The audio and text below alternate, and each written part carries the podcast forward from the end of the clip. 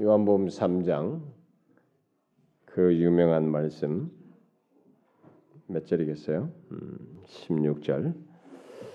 자, 16절인데 조금 우리가 14절부터 18절까지를 조금 함께 문맥 속에서 읽어봅시다. 14절부터 18절까지 함께 읽겠습니다. 시작. 모세가 광야에서 뱀을 든 것 같이 인자도 들려야 하리니 이는 저를 믿는 자마다 영생을 얻게 하려 하심이니라. 하나님이 세상을 이처럼 사랑하사 독생자를 주셨으니 이는 저를 믿는 자마다 멸망치 않고 영생을 얻게 하려 하심이니라. 하나님이 그 아들을 세상에 보내신 것은 세상을 심판하려 하심이 아니요 저로 말미암아 세상이 구원을 받게 하려 하심이라. 저를 믿는 자는 심판을 받지 아니하는 것이요 믿지 아니하는 자는 하나님의 독생자 이름을 믿지 아니하므로 벌써 심판을 받은 것이니라. 아멘. 하나님이 세상을 이처럼 사랑하사 독생자를 주셨으니 이는 저를 믿는 자마다 멸망치 않고 영생을 얻게 하려 하심이니라. 제가 이 시간에 그 성탄절에 작년에 그 전까지는 어, 그 마리아의 송가를 그 몇년 한 5년 5년 정도 계속 성탄절에 나누어서 복음으로 인한 변화라라고 하는 제목으로 몇, 년, 몇 년에 걸쳐서 살폈었습니다. 그리고 제가 작년에 뭘 시작했냐면은 어, 예수 그리스도께서 하나님의 아들이 이 땅에 오신 목적이 무엇인가 그것을 성탄절에 작년에 처음 했어요. 이제 오늘도 하고 다음 성탄절에도 계속해서 하나님께서 육신을 입고 이 땅에 오신 목적이 무엇인지를 연속해서 살피려고 합니다. 자, 오늘 읽은 우리가 3장 16절 말씀을 어, 근거로 해서 예수 그리스도께서 이 땅에 오신 목적을 어, 살피려고 합니다. 여러분, 이 사실 성탄절은 기독교회가 예, 예수 그리스도께 태어나신 날을 예, 뭐 이렇게 정해서 지켜온 날이죠. 어, 근데 원래 정확한 날짜는 이 날인지 아무도 몰라요, 사실. 어, 뭐 AD 221년에 아, 처음으로 어떤 사람이 이게 산출해낸 것이 이 날이었습니다.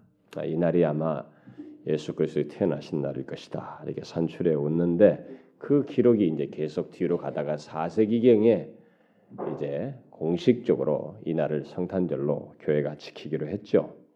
그렇지만 정확한 날짜는 중요하지 않 어, 모릅니다. 그런데 한 가지 흥미로운 사실은 예수님 당시나 아, 초대교회 당시 예수님께서 공생애를 사셨음에도 불구하고 태어나신 뒤로도 얼마 동안 사셨잖아요. 33세까지.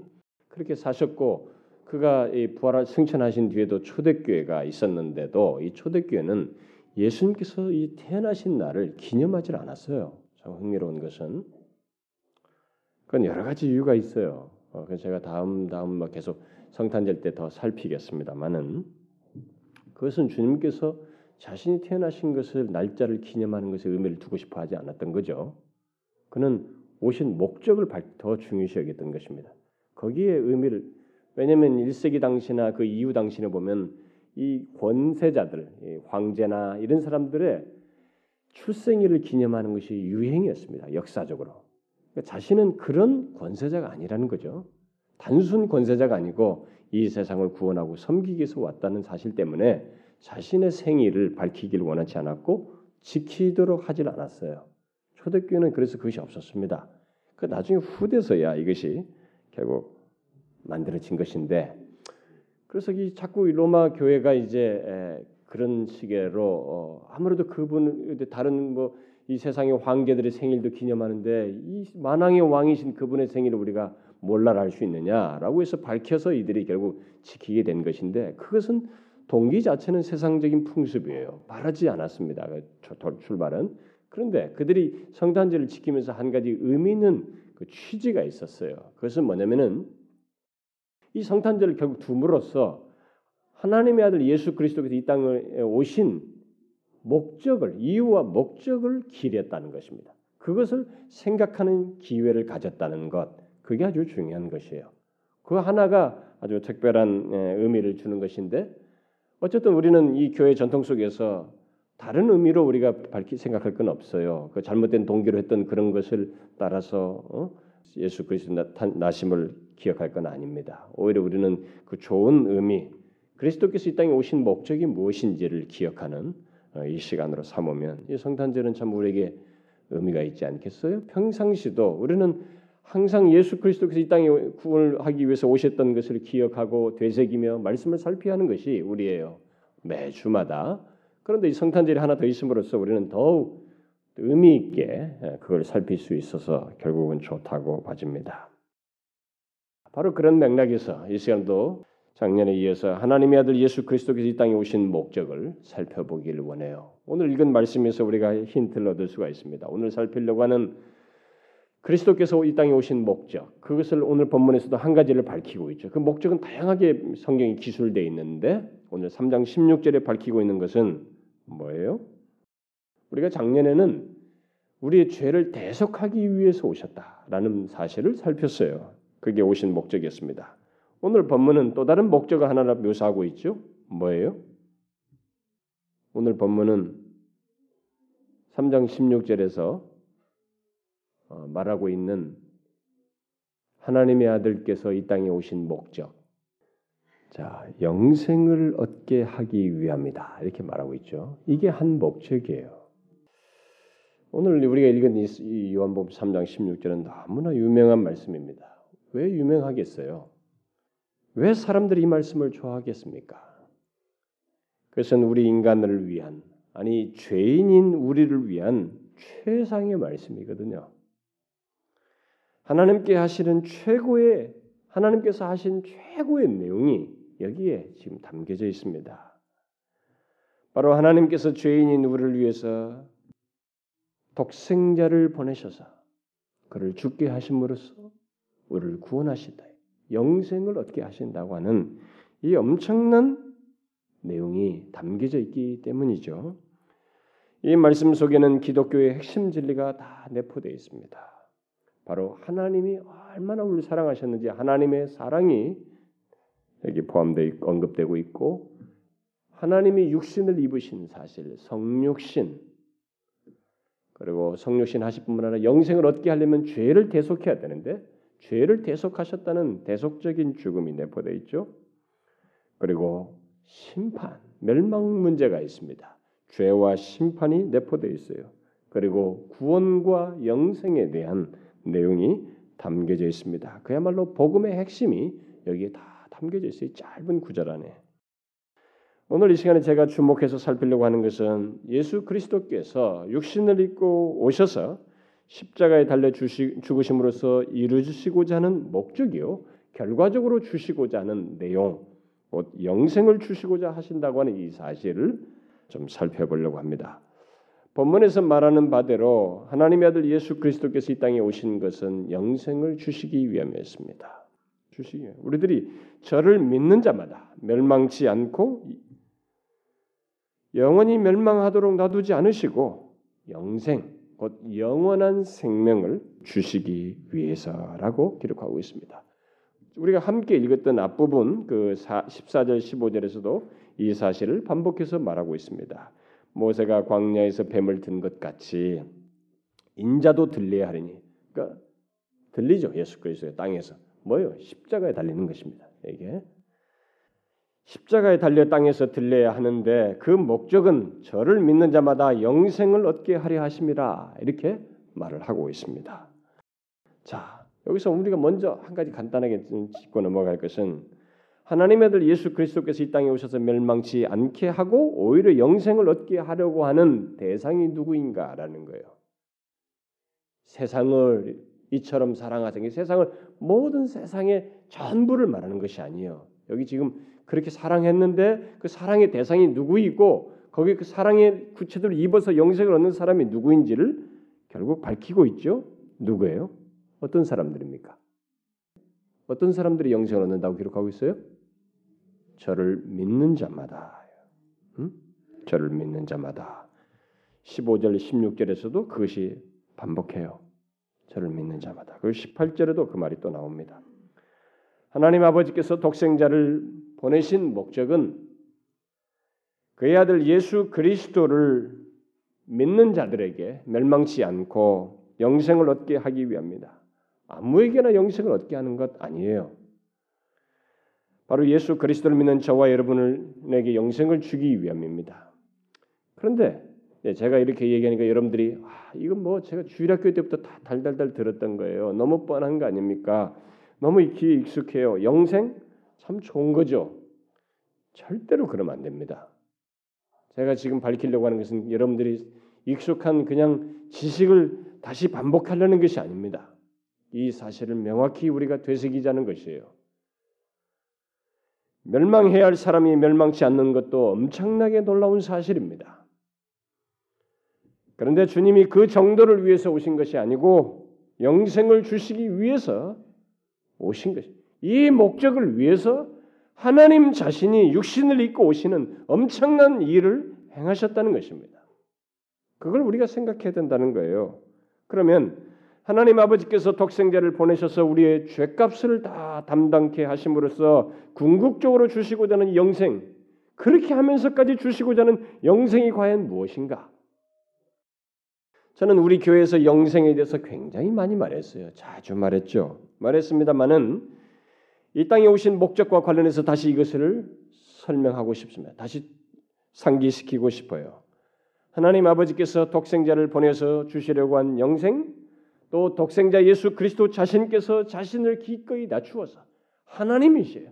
신이신 그분이 자신을 낮추셔서 이 인간의 육신을 입고 오셔서 마침내 우리에게 주시고자 한 그 영생 이것은 분명히 특별한 것입니다. 하나님께서 자신의 행동하시는 그 행동 속에서 결과적으로 그 목적으로서 주시고자 하는 영생은 우리가 지금 생각하듯이 영생 좋은 거야. 영생 익숙하게 알고 있는 그냥 쉽게 생각할 그게 아니고 아들을 주기까지 사랑한 사랑해서 줄 정도로 주고 싶어하는 영생이고 하나님이 육신을 입고 오셔서 주시고자 할 만큼의 영생이에요. 그런 의미에서 굉장한 것입니다. 이건 엄청나게 특별한 것이에요. 십자가에 달려 죽으심으로써 주시고자 한 그것입니다. 여러분과 저는 이것을 충분히 상상해도 다 못합니다. 독생자를 준다는 것이 무엇인지 몰라요. 아이를 여러분들이 아이를 잠시 여러분 품에서 일어서 찾을 때도 속이 타는 그런 정서를 우리가 조금 맛보지만은 우리를 사랑하여서 독생자를 주어 그렇게 하면서까지 주시고자 하는 영생, 우리는 그 가치를 생각해야 됩니다. 이건 너무 특별한 거예요. 사실 그 영생은 하나님께서 본래 아담에게 주시려고 했던 것입니다. 여기서 지금 말하는 하나님이 말씀하시는 영생 이것은 본래 아담에게 처음 창조했을 때 주시고자 했던 것이에요. 그에게 주어서 영광스럽고 영화로운 인간이 되게 하려고 했습니다. 하나님은 아담을 지으신 뒤에 바로 그렇게 되게 하는 생명을 그에게 주시고자 했어요. 하나님께서 아담에게 선악과를 먹으면 너희가 이것을 먹으면 정령 죽으리라 이렇게 말씀을 하신 것은 그 이면에 네가 이것을 먹지 않냐고 내 말을 지키면 하나님이 주시고자 하는 생명을 얻게 된 네가 산다 산다라는 말을 동시에 내포하고 있었습니다. 따라서 아담은 하나님과의 언약 관계 속에서 그 생명으로 언약을 지킴으로써 그 생명으로 하나님이 주시고자 하는 생명으로 나아가야 했습니다. 그렇다면 그 생명은 아담이 처음이 그 다음에 더 나아가게 하는 생명이라면 아담에게 처음 창조 육신 흙에서 빚은 다음에 하나님께서 생기를 불어넣어서 주었던 그 생명과 그가 나아가야 하는 생명 사이는 차이가 있었던 것입니다. 맞아요. 하나님께서 주시려고 하는 생명은 아담이 처음 창조되어서 누리던 생명보다 훨씬 영화롭고 위대한 생명이며 참된 의미의 생명이었습니다. 그걸 말하는 거예요. 우리는 그 사실을 성경에서 볼 수 있어요. 제가 이렇게 말하니까 아, 상상력도 탁월하시네. 뭐 이렇게 할지 모르겠습니다만은 성경이 그것을 말하고 있습니다. 로마서 7장에서 생명에 이르게 할 그 생명 이렇게 말하고 있습니다. 그 계명 생명에 이르게 할 그 계명 이렇게 말하고 있습니다. 계명을 지키면 생명에 이르게 했던 것입니다. 아담에게 주신 계명은 생명에 이르게 할 훨씬 크고 위대한 생명이요 참된 의미의 생명이었던 것입니다. 그리고 또 한 가지 증거가 되는 사실은 에덴 동산에 생명나무가 있었다는 사실이에요. 하나님은 아담이 타락했을 때 생명나무에 관련해서 태도를 바꾸십니다. 그래서 이렇게 말씀하시죠. 여호와 하나님이 가라사대 보라 이 사람이 선악을 알게 하는 일에 우리 중 하나같이 되었으니 그가 그 손을 들어 생명나무 실과도 따먹고 그 다음에 뭐라고 했는지 아세요? 영생할까 하노라. 하나님이 그 사람을 쫓아내시고 그룹들과 두루 도는 황금을 두어 생명나무의 길을 지키게 하시느니라. 막았어요. 그 전까지는 개방돼 있었습니다. 그 길이. 하나님은 아담이 죄를 범하기 전까지 생명나무의 길을 열어놓으셨어요. 막지 않았습니다. 아담이 죄를 범하지 않았다면 그는 하나님께서 주시고자 하는 생명, 곧 그 영원하고 영광으로 가득 찬 그리고 무한한 생명을 얻게 되었을 거예요. 하나님께서 아담을 위해 준비하신 생명의 길은 그것이었습니다. 그러나 그는 하나님과의 언약을 어기고 범죄함으로써 하나님께서 준비하신 그 생명의 길로 나아가지 못하고 오히려 죄와 사망의 그늘에서 이렇게 살게 되었습니다. 그리고 모든 아담의 후손은 똑같은 처지에 놓이게 됐습니다. 오늘 본문 이 3장 16절은 바로 그런 상태에 있는 인간을 하나님께서 불쌍히 여기시고 사랑하셔서 독생자를 보내서 본래 주시고자 하는 그 생명을 주시고자 한다라고 말하고 있습니다. 그 본래 주시고자 하는 생명을 우리에게 주시기 위해서 독생자를 보내신 것입니다. 그래서 독생자를 주신 목적은 그를 믿는 자들에게 본래 주시고자 하는 그 영생을 주어서 누리도록 하는 것. 이게 하나님께서 독생자를 보내신 목적이요. 예수 그리스도께서 오신 목적이었다는 거예요. 그렇다면 그런 배경을 생각할 때 하나님께서 주시려는 영생, 독생자께서 이 땅에 오셔서 주시고자 하는 그 영생이 결국 무엇이겠어요? 그것은 하나님께서 본래 아담에게 주시려는 생명이요 이상적인 참된 인간. 처음 아담을 만들어서 그를 더 이상적으로 만들려고 하는 그 참된 인간, 영광스러운 인간이 되게 하기 위해서 주시는 생명입니다. 우리가 나중에 이렇게 바뀌어요. 예수 그리스도로 말미암아 영생을 얻은 사람들이 나중에 영화롭게 바뀌는 것이 바로 아담에게 장, 계획했던 것이었어요. 그 영생을 주시기 위해서 주님께서 오셨던 것입니다. 그래서 신약 성경에서 말하는 영생은 바로 이 생명을 설명하는 거예요. 영생이란 단어로 이것을 설명하는 것입니다. 그래서 예수 그리스도를 믿는 자들이 이 땅에서부터 받아서 성화의 과정, 거룩하게 변화되는 과정을 지나서 영화롭게 되어 영원히 누리게 될 영광. 그야말로 예수 믿기 시작해서부터 완성될 하나님 나라로 이어져서 지속되는 그 생명, 바로 그것을 말합니다. 하나님의 생명은 바로 그런 성격을 가지고 있어요. 주어서 아담도 받아서 그 생명으로 나아가야 했습니다. 더 영화로운 그 생명을 누리는 상태로 그 예수 그리스도께서 오셔서 우리에게 영생을 주셨을 때 그 영생은 이런 성격을 가지고 있는 거예요. 여기서부터 같지만은 그 생명은 성화돼 가는 과정 속에서 계속되고 영화롭게 바뀌어서 영광스러운 하나님 나라에서 그 생명, 그 영생을 영원토록 누리는 성격을 가지고 있습니다. 바로 그것을 위해서 이 엄청난 생명을 주시기 위해서 회복시키기 위해서 스스로 할 수 없었고 죄 가운데 있어서 이 생명을 얻을 수 없었기 때문에 그런 우리에게 이것을 주시기 위해서 하나님께서 독생자를 보내셨고 독생자께서 친히 자신을 낮추어서 오신 거예요. 그가 오신 목적은 이것입니다. 그래서 그가 오신 목적으로서 영생을 주신다는 것은 엄청난 거예요. 엄청난 내용인 것입니다. 이 생명, 이 영생 이것을 좀 더 구체로 설명할 수도 있겠습니다. 간단하게 설명하면 두 가지로 설명할 수 있겠죠. 우리들이 이해를 돕기 위해서 두 가지 측면에 설명할 수 있습니다. 하나는 시간적인 측면에서의 생각이에요.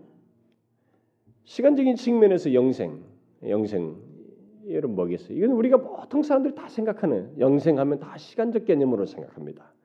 여기 요한복음 3장 36절에서 보면은 예수를 믿으면서부터 갖기 시작한다고 말하고 있어요. 영생을. 그래서 우리의 몸이 영화롭게 되기까지 또 그 위에 새 하늘과 새 땅에 영원토록 사는 살게 하는 생명으로서의 그 생명인데 지금 이 땅에서부터 갖는다는 사실을 말합니다. 그래서 아들을 믿는 자는 영생이 뭐요? 있고 아들을 믿는 자는 지금 이 땅에서부터 영생이 우리 안에 있다는 것입니다. 그리고 5장 24절에서도 보면 내 말을 듣고 나 보내신 이를 믿는 자는 영생을 얻었고 이렇게 말해요. 심판에 이르지 아니하나니 사망에서 생명으로 옮겼느니라. 벌써 사망에서 생명으로 옮겼다는 거예요. 영생을 얻었고. 그래서 독생자 예수 그리스도께서 이 땅에 오셔서 주시려는 영생은 예수를 믿으면서부터 시작되는 생명이에요. 이걸 잘 이해하셔야 됩니다. 막연하게 영생을 이해하면 안 되고 이 땅에서부터 시작되는 생명이요. 그 생명은 그 누구도 막지 못하고 제거하지 못하며 끊지 못하고 우리의 몸이 영화롭게 될 뿐만 아니라 새 하늘과 새 땅에서 영원히 살기까지 나아가는 생명입니다. 예수 그리스도께서 주시는 영생 생명은 그거예요. 이 땅에서부터 갔지만은 누구도 막아, 막지 못하고 제거하지 못하는 계속 나아가는 생명입니다.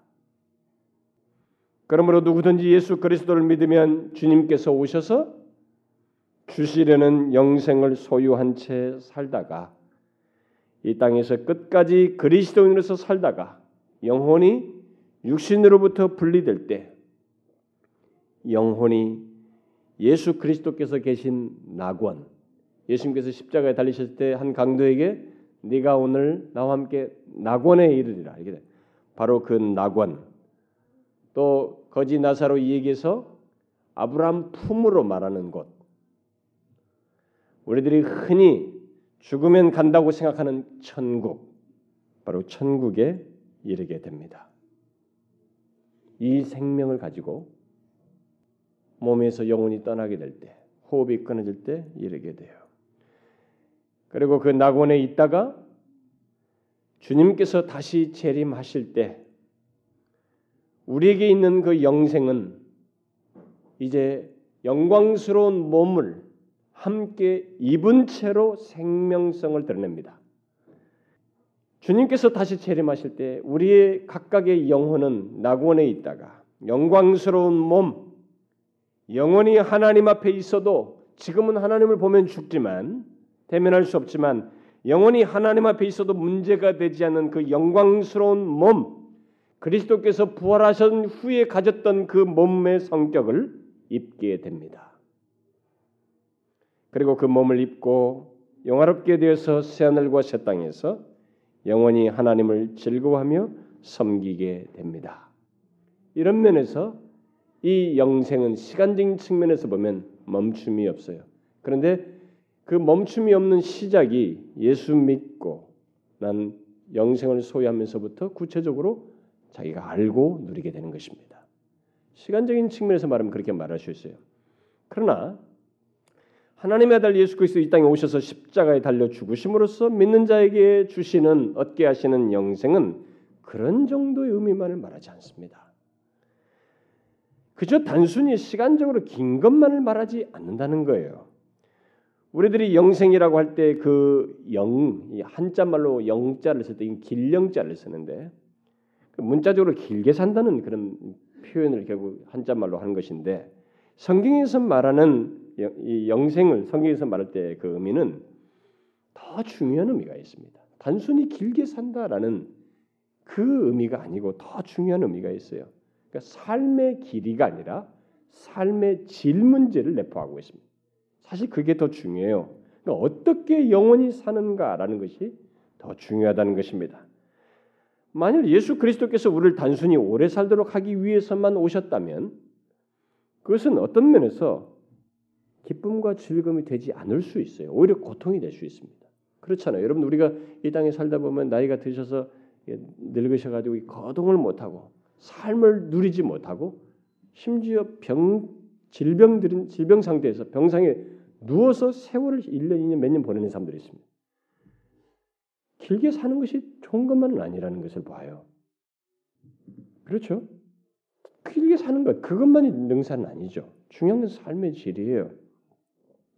그래서 하나님 아버지께서 독생자를 보내신 보내서 주시려는 영생 예수 그리스도께서 우리에게 오셔서 주시고자 하는 영생은 오래 사는 것 이상입니다. 영원히 길게 사는 것 이상의 중요한 의미를 가지고 있어요. 그게 뭐겠어요? 그것은 전혀 다른 성격의 삶의 질을 가진 영생이라는 것을 말하는 것입니다. 여러분 이게 길게 사는 것만 가지고 말하면 예수 믿지 않는 사람들도 길게 삽니다. 여러분 성경에 보게 되면 예수를 믿지 않고 죽는 자들 또한 육신이 죽고 난 다음에 그의 영혼이 영원히 삽니다. 그러니까 사는 것 자체만 가지고 말하면 그들도 영원히 사는 거예요. 그러나 그들이 어떻게 영원히 사는가를 생각해야 됩니다. 어떻게 살아요? 영원한 형벌 가운데 영원히 삽니다. 그러니까 의식을 가지고 소멸되지 않으면서 고통 중에서 영원히 사는 거예요. 이거 얼마나 엄청난 일이에요. 그런데 오늘날 교회는 이 설교자들이 이런 영원한 형벌과 지옥에 대해서는 잘 말하지 않으려고 그래요. 저는 한 가지 재미있는 최근에 어떤 그 어, 테이블 설교 이런 내용 들은 것에서 이걸 아주 참 교묘하게 해석하는 걸 봤어요. 이 지옥과 이런 뭐 영생, 어, 영원한 형벌에 대해서 아주 교묘하게 피해요. 아주 참 미화시켜서 표현하는 것을 봤어요. 너무 재밌는 해석들이 많이 나옵니다만은 그러나 성경은 분명히 말하고 있습니다. 영원한 형벌이에요. 근데 사람들이 이 영원한 형벌과 지옥에 대해서 말을 하지 않는 것은 한 가지 이유 때문일 거예요. 그것은 사람들을 자꾸 기쁘게 하려는 거예요. 이 회중들을 기분 좋게 하려는 것입니다. 이 고객을 만족시키겠다는 심리에 결국. 그러면서 자꾸 하나님의 사랑을 부각시키면서 하나님께서 사랑하시는데 어떻게 영원한 형벌과 지옥이 있을 수 있느냐? 그거예요. 근데 하나님의 사랑은 거룩한 사랑이거든요. 거룩한 사랑이란 말이에요. 죄에 대해서 반드시 그런 판단자로서 판단하셔야 해요. 성경은 분명히 영원한 형벌을 말합니다. 어떤 사람들은 아예 소멸된다고 말해요. 죽으면 영혼은 소멸된다. 성경은 그런 거 말하지 않아요. 예수 믿지 않고 죽는 자에게도 삶의 길이는 계속됩니다. 고통 중에. 그런데 예수 믿지 않는 자에게 말하는 영생은 성격이 다르다는 거예요. 삶의 질이 다르다는 것입니다. 그게 뭐예요? 어떤 삶의 질을 말한다는 것입니까? 이미 제가 여러 차례 말을 했습니다만 다시 간단히 말씀드리면 요한복음 17장 3절에서 영생을 간단하게 정의하기를 이렇게 말하죠. 영생은 하나님과 예수 그리스도를 아는 것이다. 라고 말합니다. 영생은 하나님과 예수 그리스도를 아는 것이다. 어, 너무 특이한 정의죠. 영생하면 좀 오래 살고 뭐 생명나무의 열매를 따먹고 막 이런 거 무슬림들처럼 예, 자폭 테러 해가지고 딱 죽으면 아주 예쁜 여자들이 기다리며 뭐 이런 회개망측한 말이죠. 이런 상상의 것들을 얘기할 수 있는데 성경은 영생을 말할 때 영생은 하나님과 그 예수 그리스도를 아는 것이다. 이렇게 말하고 있죠. 이게 바로 영생의 질을 얘기하는 것입니다. 영생은 하나님을 아는 즐거움 속에서 사는 것이요 하나님의 것들을 누리면서 사는 삶이라는 것입니다.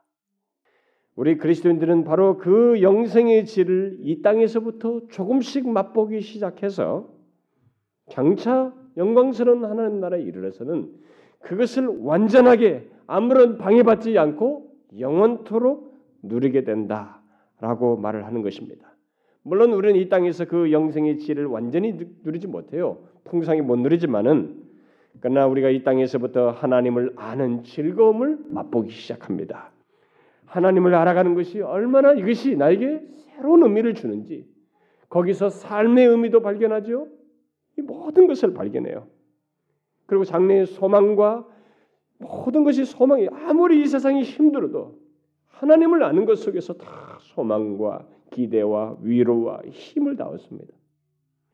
우리는 하나님을 아는 즐거움을 조금씩 여기서 맛보면서 또 하나님의 것들, 하나님의 것들은 많이 있습니다. 사랑, 희락, 기쁨, 뭐 아니 모든 이런 것들로 비롯해서 성품적인 것을 비롯해서 바울이 말한 것처럼 감옥에 있으면서도 기뻐하게 되는 그런 성격을 비롯해서 정말 하나님의 것들이 많아요. 물론 물질적인 이런 개념은 정말로 부차적인 것들이에요. 아무리 물질적인 걸 누려도 기쁘지 않으면 무슨 의미가 있어요? 그러니까 우리가 이 땅에서부터 하나님 자신을 알고 하나님의 것들을 누리게 됩니다. 그러다가 영광스러운 몸을 입고 완전한 영광, 충분한 영광 속에 그 지극히 영광스러우신 하나님을 아는 기쁨, 즐거움 속에서 우리가 살게 됩니다. 이게 영생의 질이에요. 하나님의 자신의 하나님 자신의 것들, 하나님이 주실 수 있는 것들, 하나님께서 허락하시고 설정해 놓으신 것들을 함께 풍성하게 누리게 됩니다. 그런데 다 그 무엇보다도 가장 중요한 것은 다른 것 아니에요. 우리가 영생하며 영원하신 하나님 흠과 티가 없고 회전하는 그림자도 없으신 하나님 전지하시고 전능하신 하나님 지혜 무한하신 하나님 지극한 사랑을 가신 하나님을 알아가며 하나님을 한없이 즐거워한다는 것이에요. 이게 영생의 질입니다. 여러분, 여러분은 이 사실이 무엇을 말하는지 많이 묵상하셔야 됩니다. 제가 이제 은혜 시리즈를 말하면 이후에 아마 이런 것들을 조금 더 살피게 될 거예요. 하나님을 알아가는 기쁨이 얼마나 큰지를 여러분들이 아셔야 합니다. 이 세상에 어떤 것으로도 대신할 수 없어요. 그게 바로 영생의 질이에요. 그것을 조금 여러분들이 힌트를 얻고 싶거든 여러분들이 누군가를 사랑할 때 생겼던 가졌던 그 감정을 자꾸 생각해 보면 됩니다. 아주 미미하지만 누군가 사랑할 때 그 사람을 아는 기쁨이 있잖아요. 만나고 싶고 보고 싶고 그 사람에 대해 새로운 것을 알아가는 것이 한없이 즐겁듯이 우리는 하나님의 그 무한하신 다양한 것들을 알아가게 돼요. 그 알아갈 때 우리의 정서는 이게 밋밋한 게 아닙니다. 솟구쳐요. 정서가 솟구치는 정서입니다. 사랑이 솟구치고 기쁨이 솟구치고 설렘과 즐거움으로 사로잡히는 그런 알미예요. 그러니 그 영생의 질이 얼마나 엄청나겠어요? 우리가 흔히 말하는 익사이팅한 거죠. 흥분되는 것입니다. 그것을 영원토록 우리가 누리게 됩니다. 영원이라는 시간은 지루하지 않아요. 왜냐하면 끝없이 새로운 삶이 있기 때문에 하나님 자신은 정체되신 분이 아니시기 때문에 하나님은 자신의 지혜와 능력과 모든 존재에 있어서 정체, 정, 정체되어 있지 않냐고 확장성을 가지신 분이시기 때문에 지혜를 또 발휘하시고 또 발휘하시기 때문에 영원토록 끝없는 지혜를 발휘하시고 능력을 드러내시기 때문에 아무리 세월이 지나도 지루하지 않습니다. 그 알매 기쁨은 또 새로운 설렘을 야기시키고 그분을 알아가는 것이 또 다시 우리에게 자극을 주고 더 알게 될 사실에 대한 기대가 있게 되고 그래서 그 영생의 질은 전혀 다른 그야말로 희락과 기쁨, 사랑에 함몰된 알미예요. 그런 영생의 질을 말하는 것입니다. 우리 주님께서 이 땅에 오셔서 인간의 몸을 입고 자신을 그렇게 낮추어서 말 구유에 태어나셔서 그리고 십자가에 달려 죽으신 목적은 우리에게 바로 그 생명을 주기 위함입니다. 우리로 하여금 비참한 우리들 말이죠. 죄악 가운데 살다가 멸망할 수밖에 없는 우리들에게 그런 생명을 주시기 위함이에요. 여러분 이 은혜를 아셔요? 이게 얼마나 엄청난 은혜인지 아십니까? 우리는 예수 그리스도께서 오신 목적을 생각하게 될 때마다 우리가 예수 그리스도를 믿게 됐다는 사실이 얼마나 엄청난 것인지를 깨닫게 됩니다. 그리고 아셔야 돼요. 어, 예수 믿는 것이 하나도 기쁨이 되지 않는다면 그 사람은 정말로 문제가 있습니다. 자신이 그리스도인이라는 것이 하나도 기쁨이 되지 않고 은혜의 놀라움에 대한 감사가 생기지 않는다면 큰 문제가 있어요. 여러분 하나님께서 이 땅에 오신 것은 이 말할 수 없는 영생을 생명을 우리에게 주어서 누리도록 하기 위함입니다. 본래 아담에게 주고자 했던 바로 그 생명이에요. 우리는 지금 그 영생을 소유하고 있습니다. 이것을 아셔야 됩니다. 아까 말했죠. 예수 믿는 자는 그 영생을 얻었고 그 생명을 소유하고 있어요. 그래서 그럼 내가 영생을 아, 얻었다는 걸 어떻게 알 수, 알고 알 수 있습니까? 이게 묻을 수 있습니다. 그 지혜를 보시면 돼요. 여러분이 하나님을 아는 것이 즐겁다 이거예요.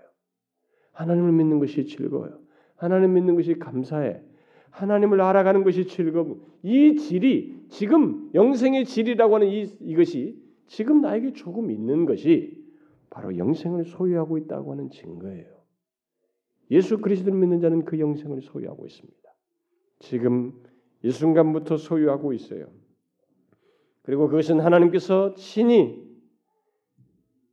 육신을 입고 오셔서 주신 것이어서 너무 가치 있습니다. 십자가에 달려 우리의 죄를 담당하심으로써 주신 것이어서 그만큼 그리스도의 생명만큼 가치 있는 것이에요. 따라서 우리가 얻은 그 영생은 소멸될 수 없습니다. 우리 안에서 제거될 수 없어요. 그 어떤 핍박과 환란도 심지어 우리의 생명을 위협하고 앗아가는 설사 순교라 할지라도 우리에게 허락된 얻어진 영생은 제거되거나 멈추어지지 않습니다. 그래서 순교자들이 그들에게 있는 그 영생에 잇대어서 순교를 당했지만 오히려 그 영생을 풍성히 누린 상태로 이 때가 나갔던 것이에요. 또 이 세상에서 우리가 흔히 말하듯이 실패를 하고 이런저런 데서 부족이 있어도 그리스도를 믿는 우리에게 있는 영생은 사라지지 않습니다. 이 세상에는 실패 여부를 가지고 사람을 판단하지만 하나님께서는 우리에게 있는 주신 영생 안에서 우리를 보십니다. 또 남들보다 여러 가지로 뒤떨어져도 그 영생은 멈추어지지 않아요. 없어지지 않습니다. 왜요? 우리가 얻은 영생은 하나님 아버지께서 우리를 사랑하여서 독생자를 보내서 주시면서까지 주신 영생이기 때문에 그렇습니다. 또 하나님의 아들 예수 그리스도께서 기꺼이 자신을 낮추어서 생명을 내어 주시면서까지 준 영생이기 때문에 그래요. 여러분 이것을 기억하며 사셔야 합니다. 여러분과 저에게 허락된 영생은 그런 엄청난 배경 속에서 주어진 것이에요. 제거될 수 없는 영생입니다. 우리가 성탄을 맞이할 때마다 우리는 이것을 기억해야 됩니다. 우리는 정말로 우리가 이 세상에서 얻을 수 없는 아니 이 세상에 얻을 그 어떤 것과도 비교할 수 없는 것을 소유하게 되었습니다. 여러분들이 이 영생을 이차적인 것으로 여긴다면 죄를 범하는 거예요. 주께서 하나님 아버지께서 독생자를 주면서까지 보내어서 주시고자 하는 영생 그 고귀한 영생을 하찮게 여기는 잘못을 범하는 것입니다. 아들 예수께서 십자가에 달려 죽으심으로써 주신 영생을 가볍게 여기는 잘못을 범하는 거예요. 여러분, 여러분과 저의 존재 가치, 앞으로의 삶의 의미, 그리고 우리의 장래 모든 소망의 가치는 나에게 주신 예수께서 오셔서 주신 이 영생 안에서 가치를 보셔야 합니다. 여러분, 아담에게 본래 주시고자 하는 영생을 이제 예수 그리스도께서 우리에게 주셨어요. 그 의미 속에서 자신을 보세요. 이 영생을 소유한 자로서 삶을 살라는 것입니다. 이것을 기억하고 사세요. 여러분들이 이것을 믿지 않고 산다면은 그리스도인이라고 할 수 없어요. 결정적인 걸 안 믿고 사는 것입니다. 무엇을 믿고 사는 것이에요? 그리스도께서 오신 목적을 믿어야 되는 거 아니겠어요? 이것을 알고 사는 것 아닙니까? 여러분, 여러분과 저에게는 영원으로 이때에서 영화롭게 되어 영원히 누리게 될 계속성을 가진 그 생명을 소유하고 있습니다. 예수 그리스도께서 오셔서 주신 생명이에요. 이것을 기억하면서 삶을 사세요. 아시겠어요, 여러분? 꼭 기억하세요. 환란도 흔들지 못합니다. 핍박도 흔들지 못해요. 그럴 영생을 우리가 소유하고 있습니다. 기도합시다. 하나님 아버지 너무 감사해요. 참 우리 같이 이렇게 죄 가운데 멸망할 수밖에 없었던 우리들인데 그런 우리들을 영생 주시기 위해서 친히 이 땅에 오시고 십자가에 달려 죽으심으로 말할 수 없는 이 복된 선물을 소유하여 살게 해 주시니 감사합니다. 멈추지 않는 영생, 빼앗길 수 없는 영생, 제거될 수 없는 영생을 소유한 채 영원에 잇대어서 새하늘과 새 땅에까지 그 손상됨이 없이 하나님을 대면하여 누리게 되는 영생을 우리에게 주신 것을 감사합니다. 우리가 눈에 보이는 것에 잠시 현혹되지만은 그런 것은 낙담하고 또 슬퍼하고 근심하는 경우가 있지만 어떤 것으로도 제거될 수 없는 이 영생을 인하여 우리가 소망을 품고 오히려 감사하며 살기를 원합니다. 이 영생을 다른 사람도 소유할 수 있도록 증가하며 살기를 원합니다. 그렇게 우리를 통로로 사용하여 주옵소서. 예수 그리스도의 이름으로 기도하옵나이다. 아멘.